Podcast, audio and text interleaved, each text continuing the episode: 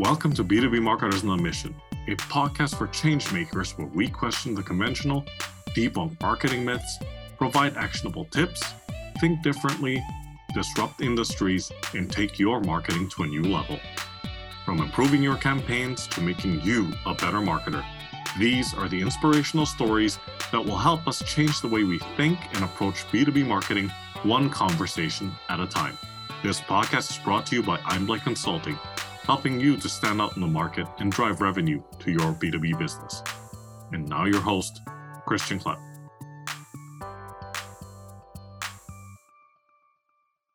Okay. Welcome, everyone, to this episode of B2B Marketers on the Mission. This is the show where we help you to question the conventional, think differently, disrupt your industry, and take your marketing to new heights.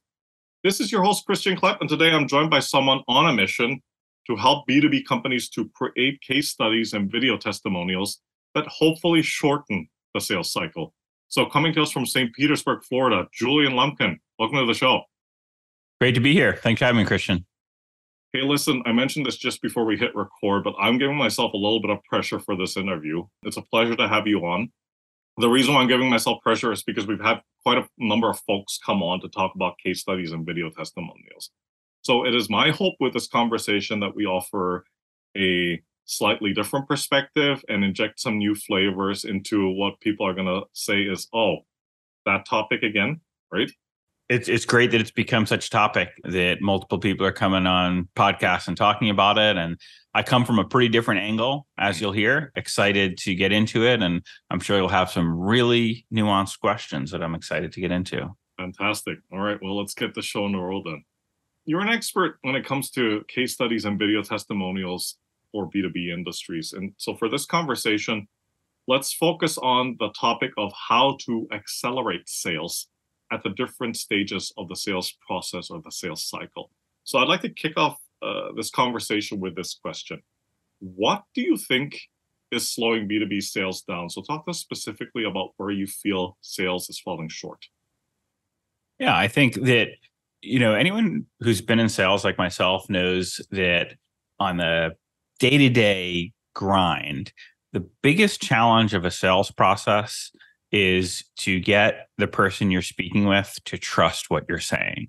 If you've got a credible solution and you've done good prospect and you, good prospecting and good targeting, and you're speaking to someone you actually can deliver results for, the main thing that is stopping them from moving forward is believing your claims.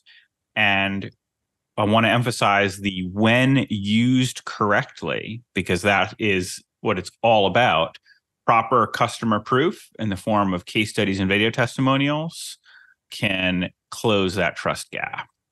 Absolutely. And I'd like to add in another question there. Where do you feel uh, B2B companies are using that this incorrectly? Like, what have you seen out there in terms of the mistakes that companies make when it comes to case studies and video testimonials? What do they get wrong? Number one. And number two, how should they fix it? Yeah, there's so many ways I can answer this question so many different angles we could come at it from. But I want to give you the simplest answers one from a company perspective and one from a more individual kind of sales tactical perspective.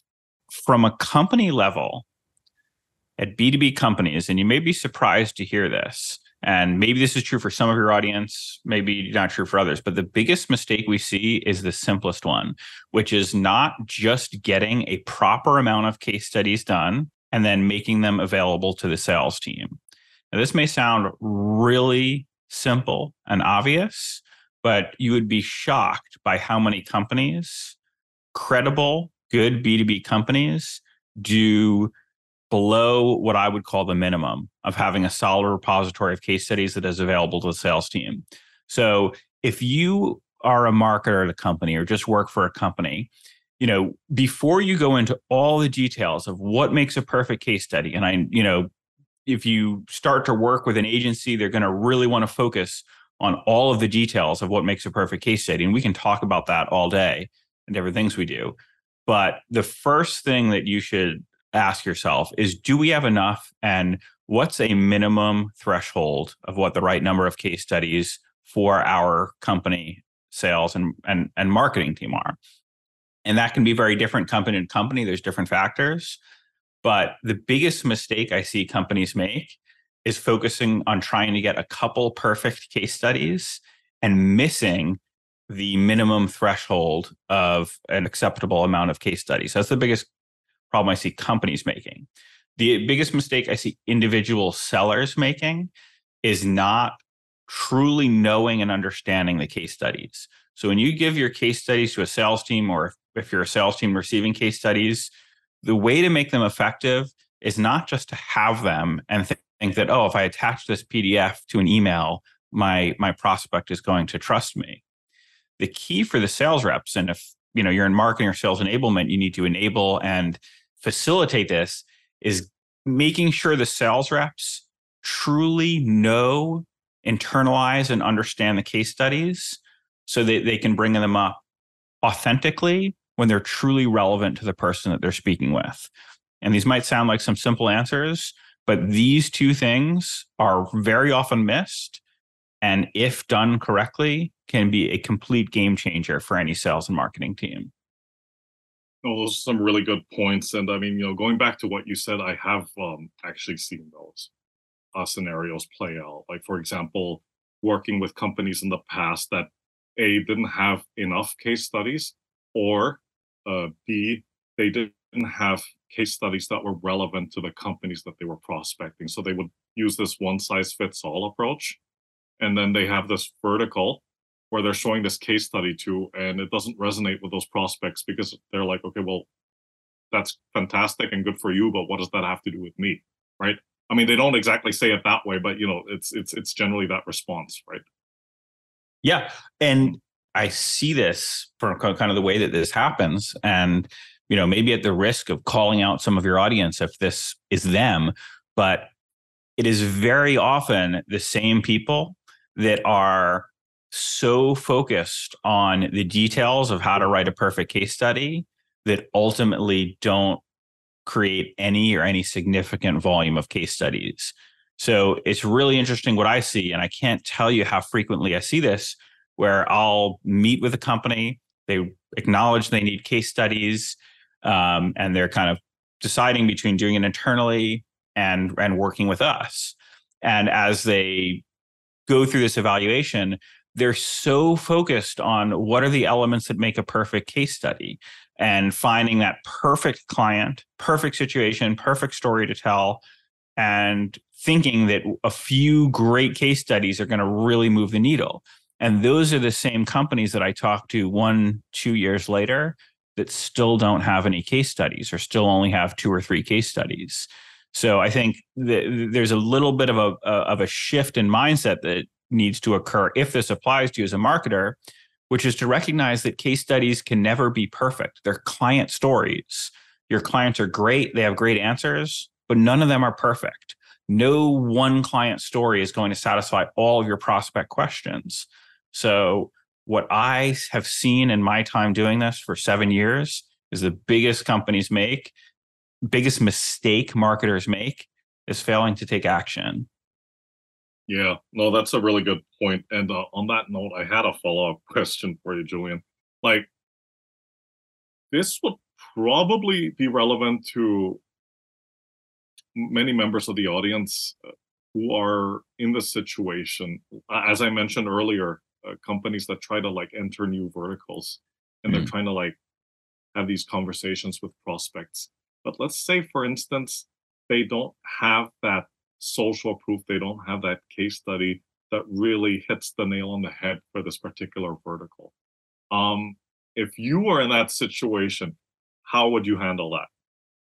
I've been in that situation. Um, in fact, I was in that situation as a sales rep many times. Mm-hmm. And that's what ultimately led me to start the company because I could see the difference of how incredibly different it was selling when I had direct case studies for a particular product, audience, or vertical versus not. Um, so I felt that firsthand and I did see it. And essentially, what you have to do as a sales rep um, is, you know, be direct about it. And, you know, they're really, you know, you can't fake a case study. You can't talk around. You can't convince people someone is like them if they're not. So you have to to show them that you know you have credibility in other industries. What i would also look to do in that situation you know industry you know i think the example you mentioned is a company you don't have any case studies in the same industry as them.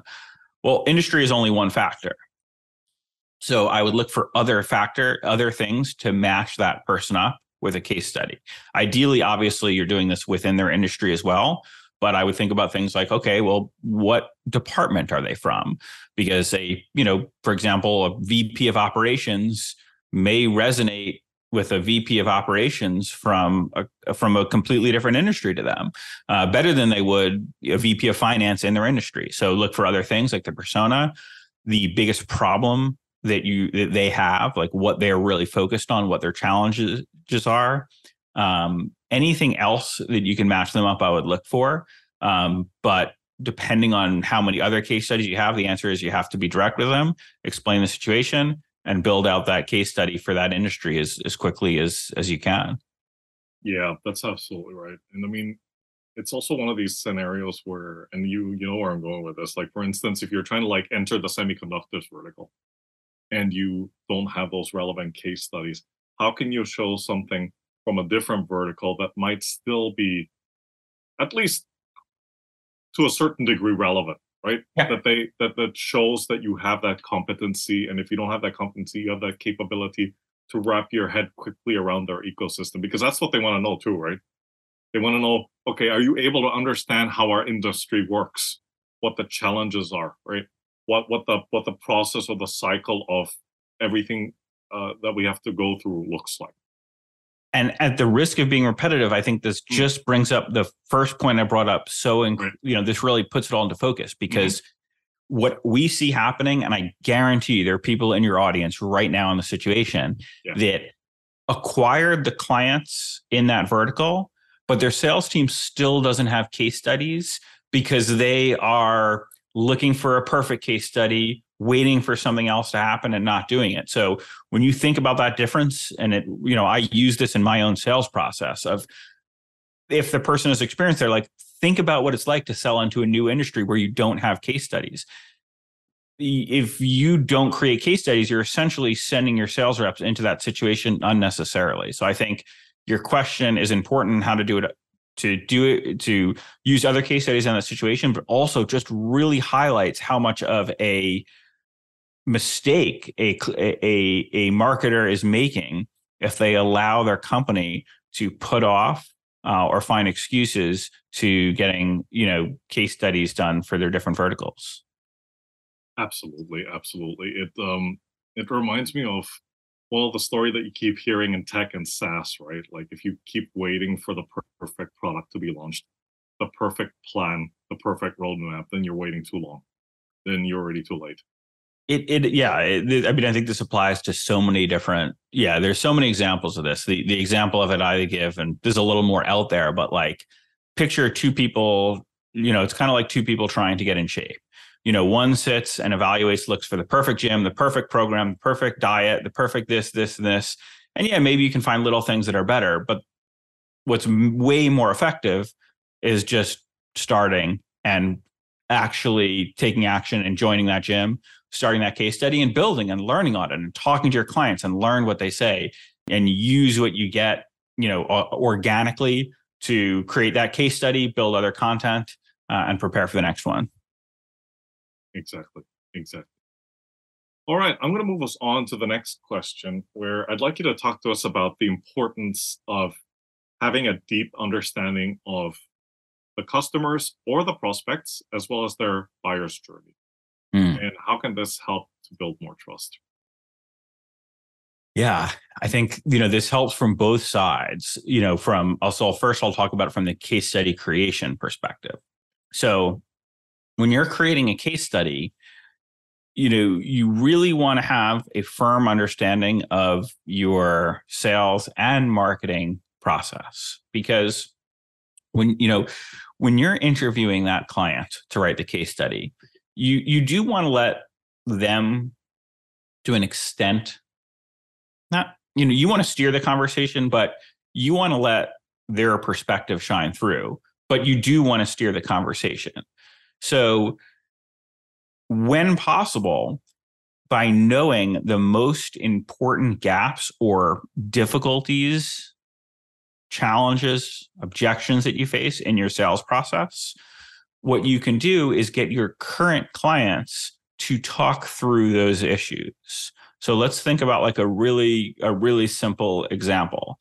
Let's say you um, let's say you help companies implement um, their CRM, for example, and you know that one of the big sticking points in your sales process is you know dealing with the one month that you're going to be switching from you know salesforce to hubspot or whatever it is. And you know you know that one of the main reasons people say no to you is you know that period where we're switching is just going to be too rough.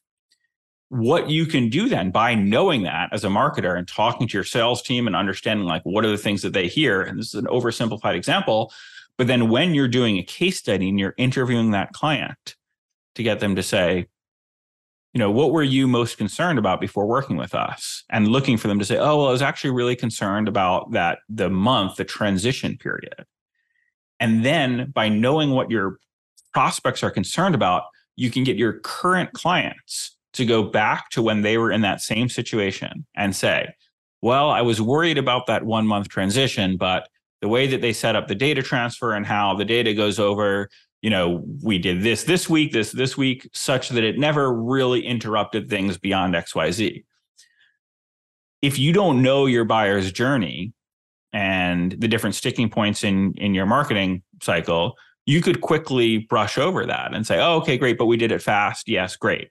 But by knowing that that's something your prospects are concerned about when you hear that from a client. So it's all about connecting where the, your prospect is here. They have these concerns. Your client is here, but they used to have those concerns. And connecting those two with questions are what great case studies do. They get the client to put themselves back in the shoes of a prospect. And that's why our case studies always focus so much more on problems than results because it's getting the client to go back to when they were a prospect to put themselves in that mindset because that's where your prospects are talk about those same things that they were concerned about and then why ultimately it worked because or in spite of those issues that's an interesting perspective so i'm going to like play the devil's advocate here because um, going back to something that you said earlier right yeah i'm not i'm not saying that i entirely disagree with you but like going back to what you said about focusing on the problems instead of the results. Yeah. Why wouldn't you focus that much on the results? I mean, that seems to be like everybody's like go to when it comes to case study, right? Like that's what they want to see. Okay, what are the results? What are the results? And they want to see the quant, uh, especially the quantifiable aspect of it. And my and my all time favorite word, oh, what was the ROI? Right? Yeah. I don't mean to say that you shouldn't collect the results when you can get them. Don't get me wrong. But okay just think about it from from your own perspective when you see an email that says someone can save you 10% on your costs or increase your revenue 15% are you excited? Are you like oh my god i need to learn about how this person can can do that? Or do you get 20 emails saying save 10% save 20% see this see that? Do you, do you see that stuff all the time? Yeah it's more you you you treat those more with uh, suspicion than anything. And I think a better way to think about it is the results aren't impressive until they're in context. Everyone has, you know, every company has clients that have achieved results or they wouldn't be around anymore. When you hear a company say they achieved a result, it's not it's not just immediately interesting because we're well, for a few reasons we're, we're bombarded with people saying us they can save us money whether it's in our business emails on television for our insurance. Like it's just like save 20% or increase revenue 15% is everywhere. And it just doesn't have any sort of connection to, to, to yourself as a prospect. On the other hand, if there's something specific you are struggling with, that's that's top of mind. Your prospects don't wake up saying, How can I find some solution that will save me 15%? They wake up thinking, Oh, this thing in my CRM isn't working right. This drives me crazy. There's got to be a way to, better way to do this. Uh, we lose two days on our this, you know, every time this happens.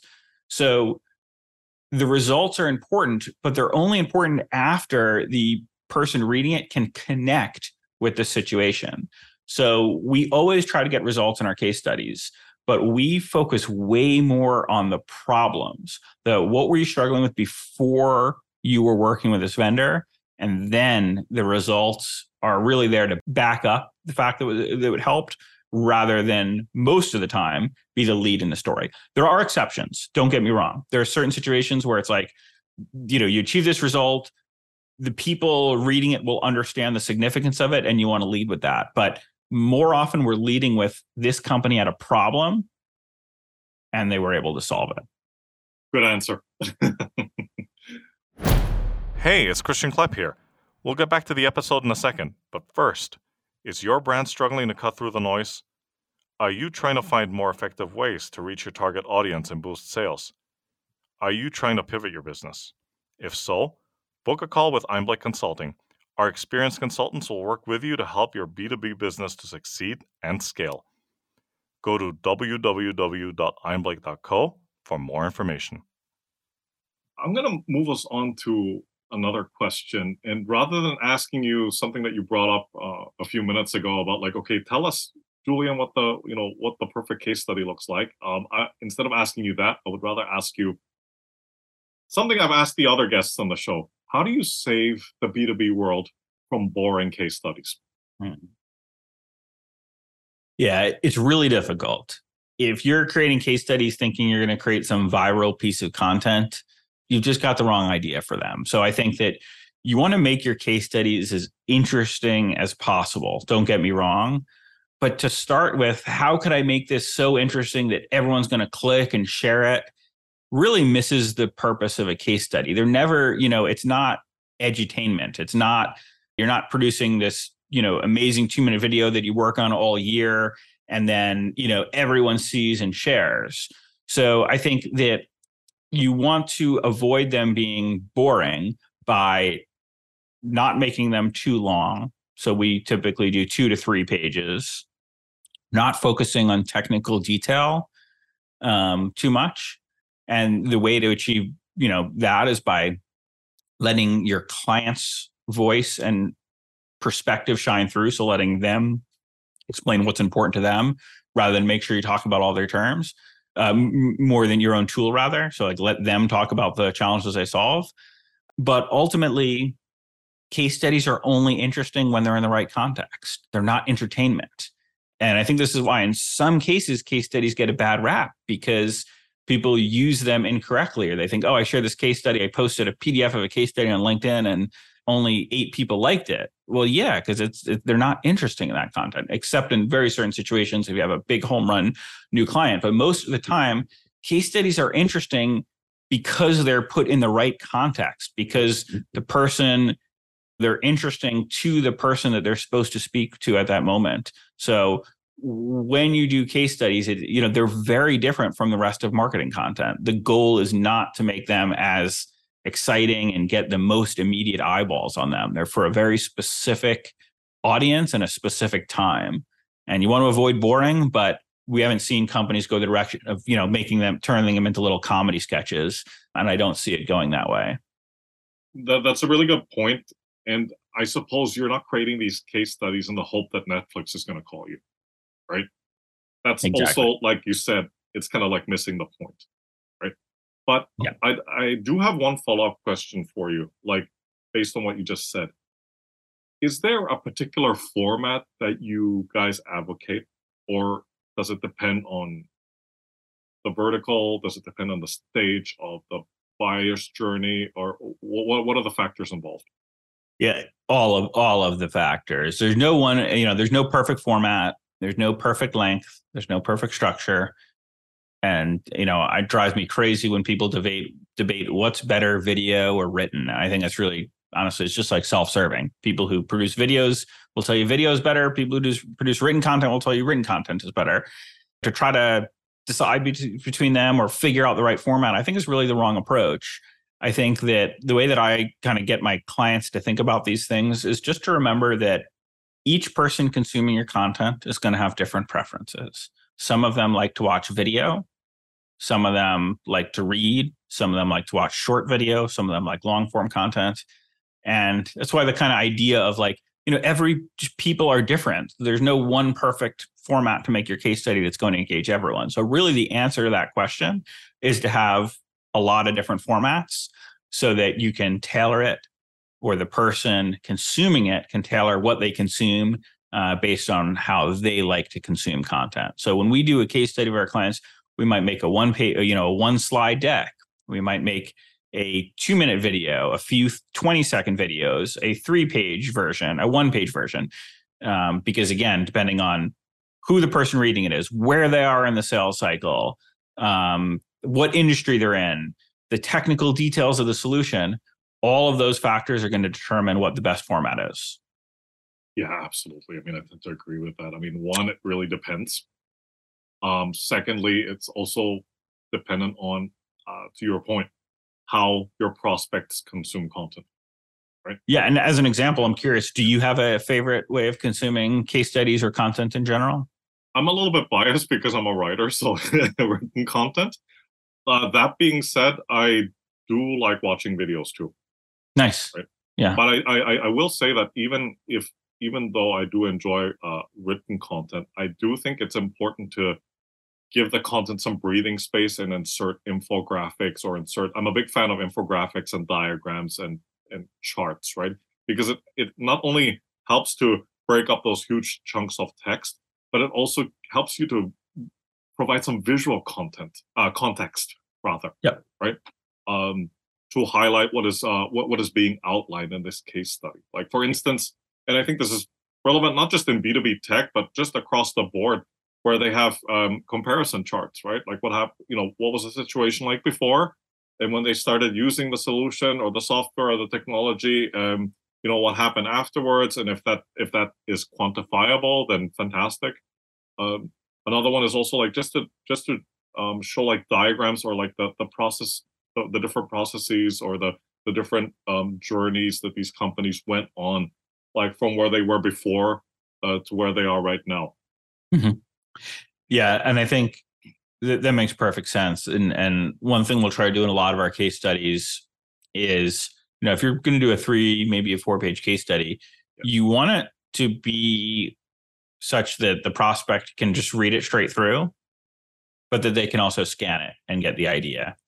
And things like bigger language, call out boxes, diagrams, yep. make it so you can have a meaty three, four page document, but that is also totally scannable. And another follow-up question for you, Julian, because you're so good at answering these questions. I just I'm just gonna throw one more in there. Um the audience, I know for sure, is struggling with this scenario. Great. It's important. It's important to get, like you said, there's it's important to get as many case studies uh, produced as possible. But I've heard it m- more than once, right, where people say, "Yeah, we we really would like to do that, but sometimes we have a hard time getting the customer to agree to yeah. a case study. Or to, yeah. so what I mean is like to say yes, yes, uh, you can do a case study about this particular uh, scenario or about our our specific case. So uh, long story short, how do you get the customer to agree to a case study or to a video testimonial? Yeah, this is a great question. So we definitely don't have any magic bullet to make your customers agree to be in a case study. Mm. And when a client brings up the situation you just brought to me, we're going to have a conversation to basically try to understand which is the case. On the one hand, you might be saying that because your clients truly will not go on record and talk about you the vast majority of the time. Some of the examples of places we see that are companies that serve the government, certain or most types of cybersecurity companies, financial technology software.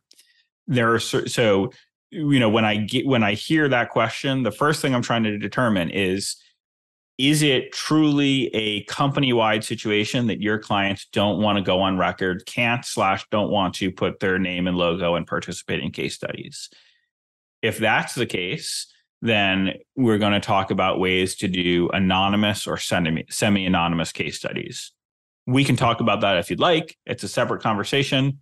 Unless you really have to, I don't recommend going down that road. That road. The other side, and I'm suspecting this is more what you meant, is that you're just having a hard time getting your clients to say yes. So there's a few things that I would make sure to have in place in that situation.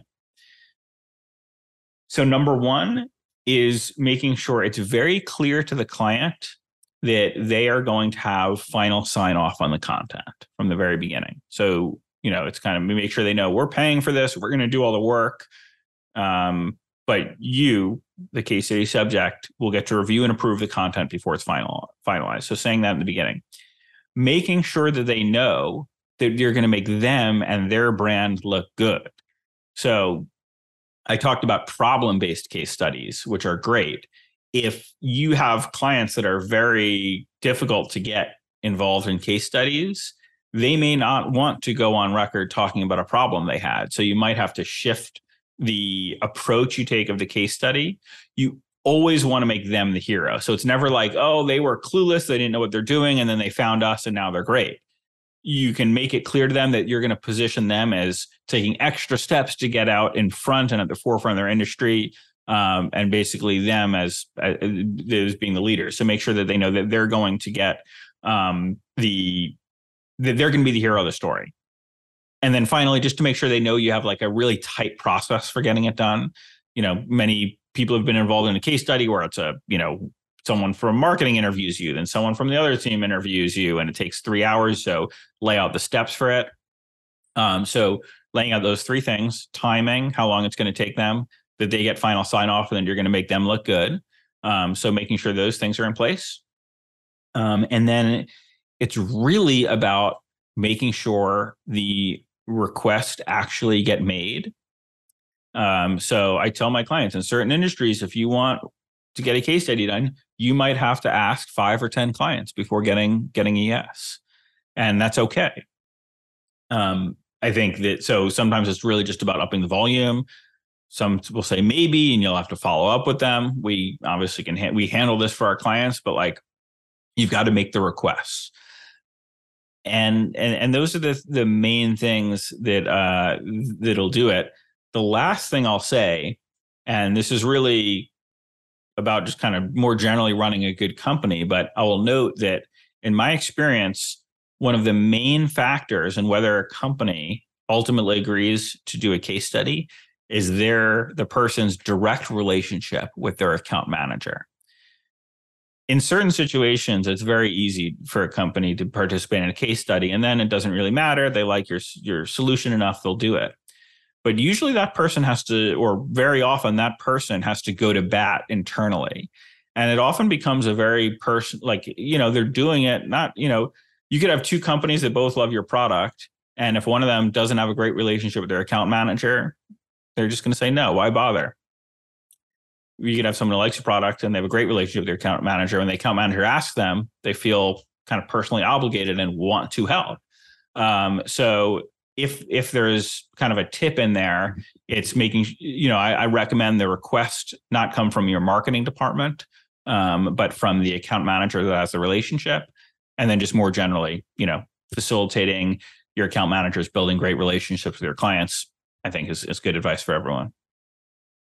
Yeah, and no, those are some really great points, and uh, thanks again for sharing those. I would also throw in, and I'm sure this is where you were going with that too, that companies shouldn't just be asking for case studies uh, just before they need them, right? This has to be oh. like something that it, it's it's it's like you said, it's nurturing those relationships with the customers on an ongoing basis, so that when the time comes that you actually do need to write the case studies or you know the video testimonials, uh, that it's well that they're all warmed up already right that you're and it's also planned ahead of time it shouldn't be like this knee jerk reaction where somebody says okay because i've seen this happen right oh we've got a big pitch we've got to submit the proposal by you know in a couple of weeks and we need uh, we need case studies like we need four or five case studies pronto so everybody's in reactive mode and by then it's already too late completely agree and yeah. and i think i'm i'm answering very much you know thinking that your audience is kind of in the and the the people really listening are in like the getting it going phase and that's what's important but yes. yeah the next step is is what you brought up and and you said it really well and the the only thing I'll add to it is you know when this all comes together and is done correctly you're you're selling with case studies during your sales process.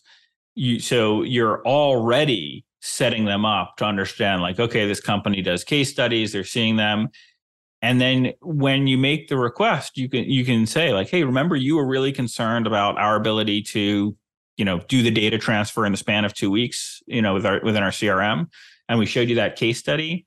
Well now we've achieved some results for you. Do you think we can document how you know exactly your story so that we can help someone else? So it all starts to come together of having a process for getting case studies into your sales process, bringing it up with clients, you know, casually during the sales process, and then as you're achieving results for them, um, and it kind of turns into a uh, a bit of a flywheel effect, to use the uh, popular term of the day. Absolutely, absolutely. All right, Julian, we get to the point in the show where we're talking about actionable tips, right?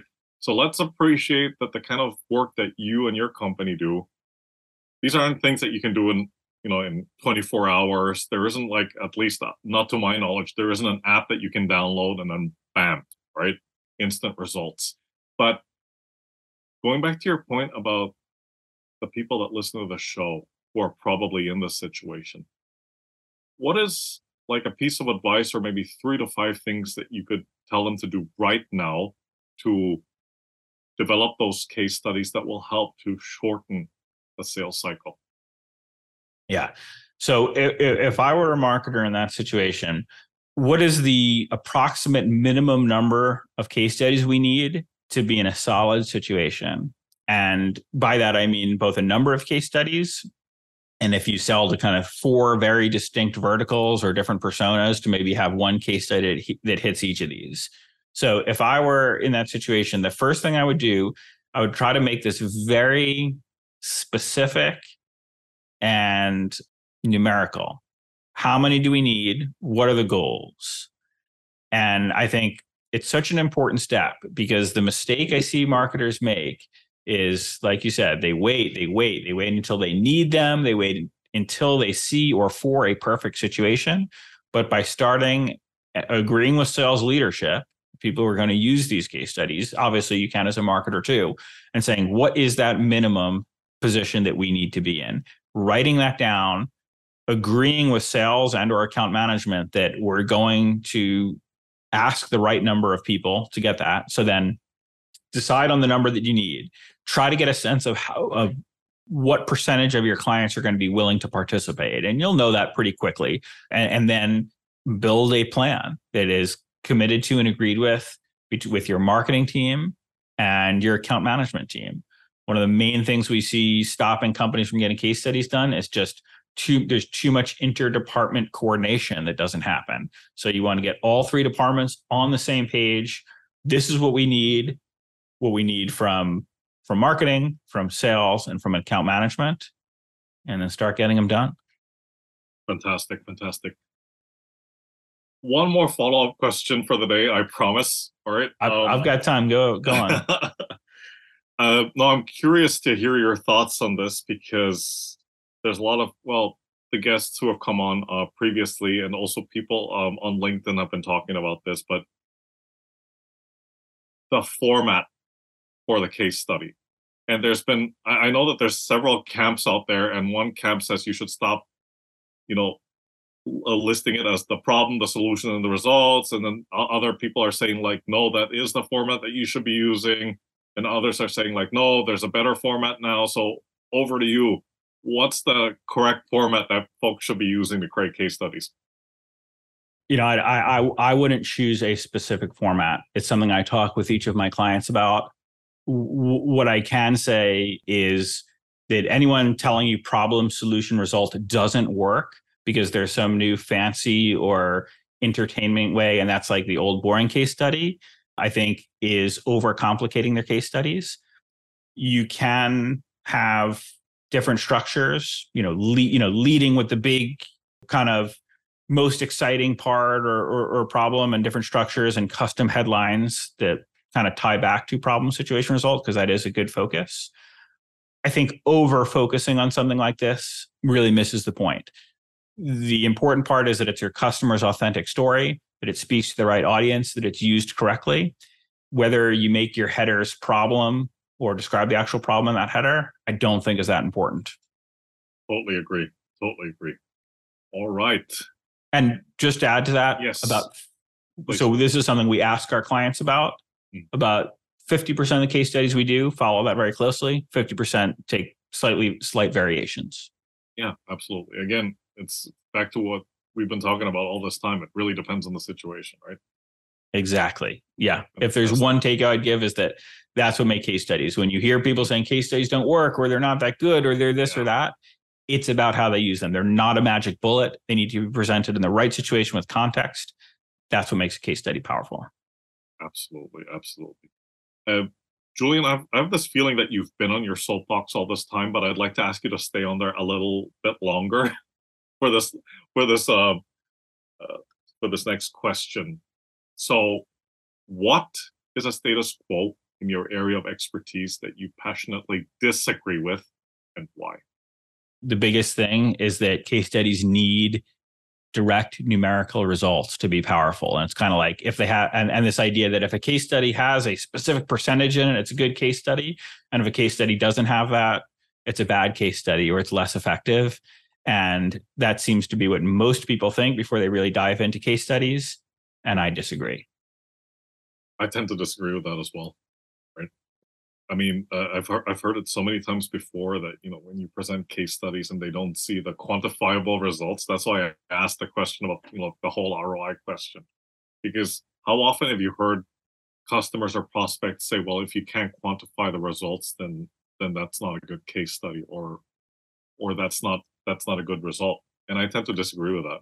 And- really and- and- Yeah, and I ask people to like think of like it's like it's such a kind of like me us marketing focused point of view. Like Mm. think of so like I always when I have these conversations, I get try to get people to put yourself back in the prospect situation. Yeah.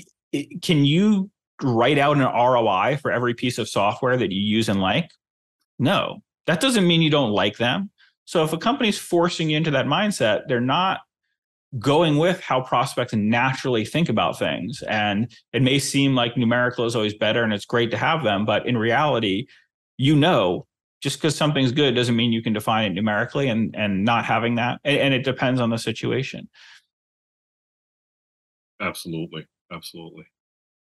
Julian, this has been a great conversation. You handled all my impromptu questions like a champ. So thank you so much for your time and for sharing your expertise and experience with the listeners. So please, quick intro and uh, how folks out there can get in touch with you.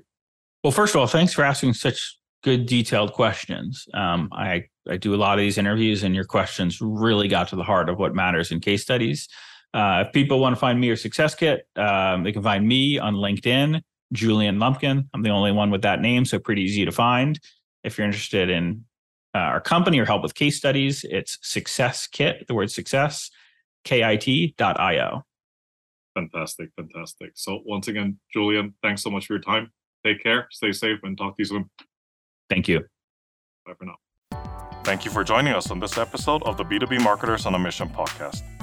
To learn more about what we do here at Einblick, please visit our website at www.einblick.co and be sure to subscribe to the show on iTunes or your favorite podcast player.